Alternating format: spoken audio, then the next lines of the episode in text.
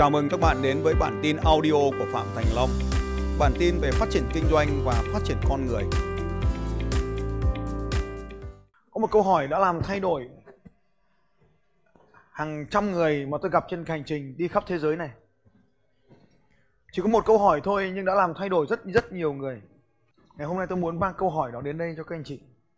Và hãy ghi câu hỏi này xuống. Các anh chị chưa cần phải trả lời ở đây. Các anh chị hãy trả lời nó bất kỳ khi nào các anh chị muốn. Bất kỳ khi nào các anh chị ra quyết định làm một điều gì đó, hãy hỏi câu hỏi quan trọng này. Câu hỏi là Tại sao tôi lại làm điều này? Tại sao tôi lại làm điều này? Why do I do what I do? Tại sao tôi lại làm điều này? Nếu bạn muốn đổi mới một công việc, bạn sẽ hỏi Tại sao tôi vẫn làm công việc này? Tại sao tôi vẫn làm công việc này? Bạn có thể có những biến tấu khác nhau. Câu hỏi, tại sao chúng ta lại làm điều này? Bạn đem ghép nó với 6 nhu cầu của bạn. Bạn sẽ lý giải được đâu là những việc cần làm và đâu là những việc không cần làm. Những việc làm cho bạn hạnh phúc đó chính là việc để thỏa mãn nhu cầu của bạn. Hãy nhớ, cần xác định chính xác hai nhu cầu của mình trong tổng số 6 nhu cầu. Sau khi bạn xác định được cái hai cái nhu cầu lớn đó của mình thì mình mới hỏi mình, tại sao tôi làm điều này. Và nếu cái điều này mà nó không giải quyết được hai nhu cầu thì dừng ngay lại, bởi vì đó không việc, là công việc hạnh phúc. Tại sao bạn lại làm điều này? Tại sao bạn lại không làm điều này? Có bốn câu hỏi tại sao mà bạn cần thường xuyên hỏi mình. Tại sao tôi? Why me? Tại sao tôi? Why me? Tại sao không phải là tôi? Why not me? Why not me? Tại sao bây giờ? Why now? Tại sao không phải bây giờ? Why not now? Bốn câu hỏi này sẽ làm cho bạn rõ ràng hơn khi bạn cần tiến về phía trước. Tại sao bây giờ tôi phải bán đất? Tại sao bây giờ tôi không bán đất? Tại sao tôi phải bán đất bây giờ? Tại sao tôi phải bán đất không phải bây giờ? Ba tháng nữa. Bốn câu hỏi tại sao này. Nhưng trong đó câu hỏi tại sao tôi là quan trọng nhất. Tại sao tôi lại đang làm công việc tôi đang làm? Nếu tôi là cô gái lúc sáng, tôi sẽ hỏi, Tại sao tôi vẫn đang đi dạy để chúng nó gọi tôi bằng bà mà chỉ lấy 5 triệu đồng? Và sau đó sẽ nói rằng là, tại đam mê. Bạn phải trả lời mình một cách thành thực. Đó có thực sự là đam mê không? Cô gái nhỏ ở đây 21 tuổi, hỏi tôi, Thưa thầy, làm thế nào để lãnh đạo được đội nhóm? Tại sao cô phải lãnh đạo đội nhóm bây giờ? Tại sao tôi phải lãnh đạo đội nhóm bây giờ? Trong khi 21 tuổi là tuổi của sách ba đô và lên và đi mà. Tại sao lại đi dậy? Tại sao lại dậy đám già hơn mình? 21 tuổi cần phải đi nhiều hơn, trải nghiệm nhiều hơn. Cô gái 38 tuổi hỏi tôi làm thế nào để kéo được ông chồng về? Vậy câu hỏi là tại sao bây giờ bạn vẫn đang làm cái điều bạn đang làm khiến ông chồng lại bỏ đi? Tại sao bạn vẫn làm cái điều đó? Xem cái nhu cầu nào của bạn đang được thỏa mãn nhờ công việc đó. Cái cô gái nhỏ hôm qua ở góc này tôi hỏi cô ấy mẹ cô quan trọng hơn hay cô quan trọng hơn?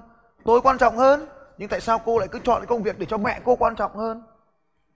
Cô quan trọng hơn là đúng rồi nhưng tại sao lại cứ chọn cái công việc để cho khiến cho mẹ cô trở nên quan trọng? Đó chính là những xung đột trong cuộc sống khiến chúng ta không bao giờ đạt được hạnh phúc ở đây. Hôm qua tôi có nói, tiền bạc không liên quan gì tới hạnh phúc cả. Nhưng hầu như họ không hiểu.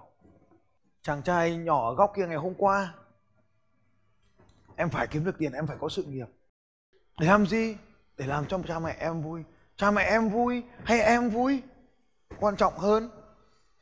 Em vui quan trọng hơn cho nên chúng ta lại lấy một cái áo giáp là cha mẹ để bao phủ bao biện cho hành vi của mình như vậy đâu có đạt được hạnh phúc ngay cả khi bạn làm được điều đó đêm qua tôi nhận được một bức thư của một người đàn ông ở trong lớp học này nhắn cho tôi thưa thầy, em đã học rất là nhiều đánh thức giàu có khác trước đây. Và đúng như thầy, về em đã thay đổi bản thân mình và đã kiếm được tiền. Nhưng vào thời điểm này, tiền vẫn làm em trống rỗng và em muốn tự tử. Tôi nghĩ không phải là mình bạn rơi vào hoàn cảnh này, mà cả tôi cũng rơi vào hoàn cảnh này. Tôi sinh ra trong một gia đình rất nghèo khó. Tôi nghĩ nghèo lắm. Nhà 8 mét vuông ở giữa Hà Nội, các anh chị, ở đường Vũ Trọng Phụng. 8 mét vuông. Nhà lập bằng vách liếp tranh bách liếc. Và những giọt mưa nó rơi xuống hàng ngày nó mục cái chân tường đi. Vào mùa đông trong nhà và ngoài nhà đều như nhau. Bố mẹ tôi phải để những cái bát thủng liên xô ở kia. Cái bát này là bát men, rơi cái là nó là nó bị thủng. Rơi một cái là nó bị lòi cái lớp sắt bên trong ra. Và cái lớp sắt bên trong này, mắm và canh đựng vào thì nó sẽ bị dỉ và nó thủng. Sắt. Những bát thủng đó được để ở chân tường đó nhà chật đến mức mà ờ, không có bếp anh chị. Bếp đun xong phải cho ngầm giường, xong hôm sau lại kéo ra ngoài hiên để đun. Trời mưa, đun trong nhà thì khói mù cả nhà lên cáy hết cả mắt. Xe đạp về thì bố tôi phải treo lên tường vì không thể để dưới sàn nhà được, không có chỗ để để. Nhà tôi sinh ra như vậy. Lớn hơn chút nữa. Đây là cái bức ảnh gia đình của tôi. Bên phải của anh chị là tôi. Niềm vui của tôi có từ bé trong mọi hoàn cảnh. Tôi luôn vui. Nhà tôi nghèo đến mức mà mùng 2 tháng 9 là ngày lễ này và ba ngày nữa thì là ngày khai trường, tôi mới được mua hai cái áo mới. Anh em tôi mới được mỗi một người một cái áo mới trắng này để đi khai trường. Và đó là gia đình của tôi, lớn lên như vậy. Và sau 40 năm sau thì tôi sẽ làm được những điều gì? Tôi cho các anh chị xem. Những căn nhà này thì anh chị em Eagle Cam đều đến nhà tôi. Đây là một phần góc trong nhà, tủ sách. Hãy ghi xuống điều này. Bên trong những căn nhà của những triệu phú đều có những tủ sách nếu các anh chị không có được một tủ sách, đừng mơ làm tỷ phú, triệu phú. Không bao giờ.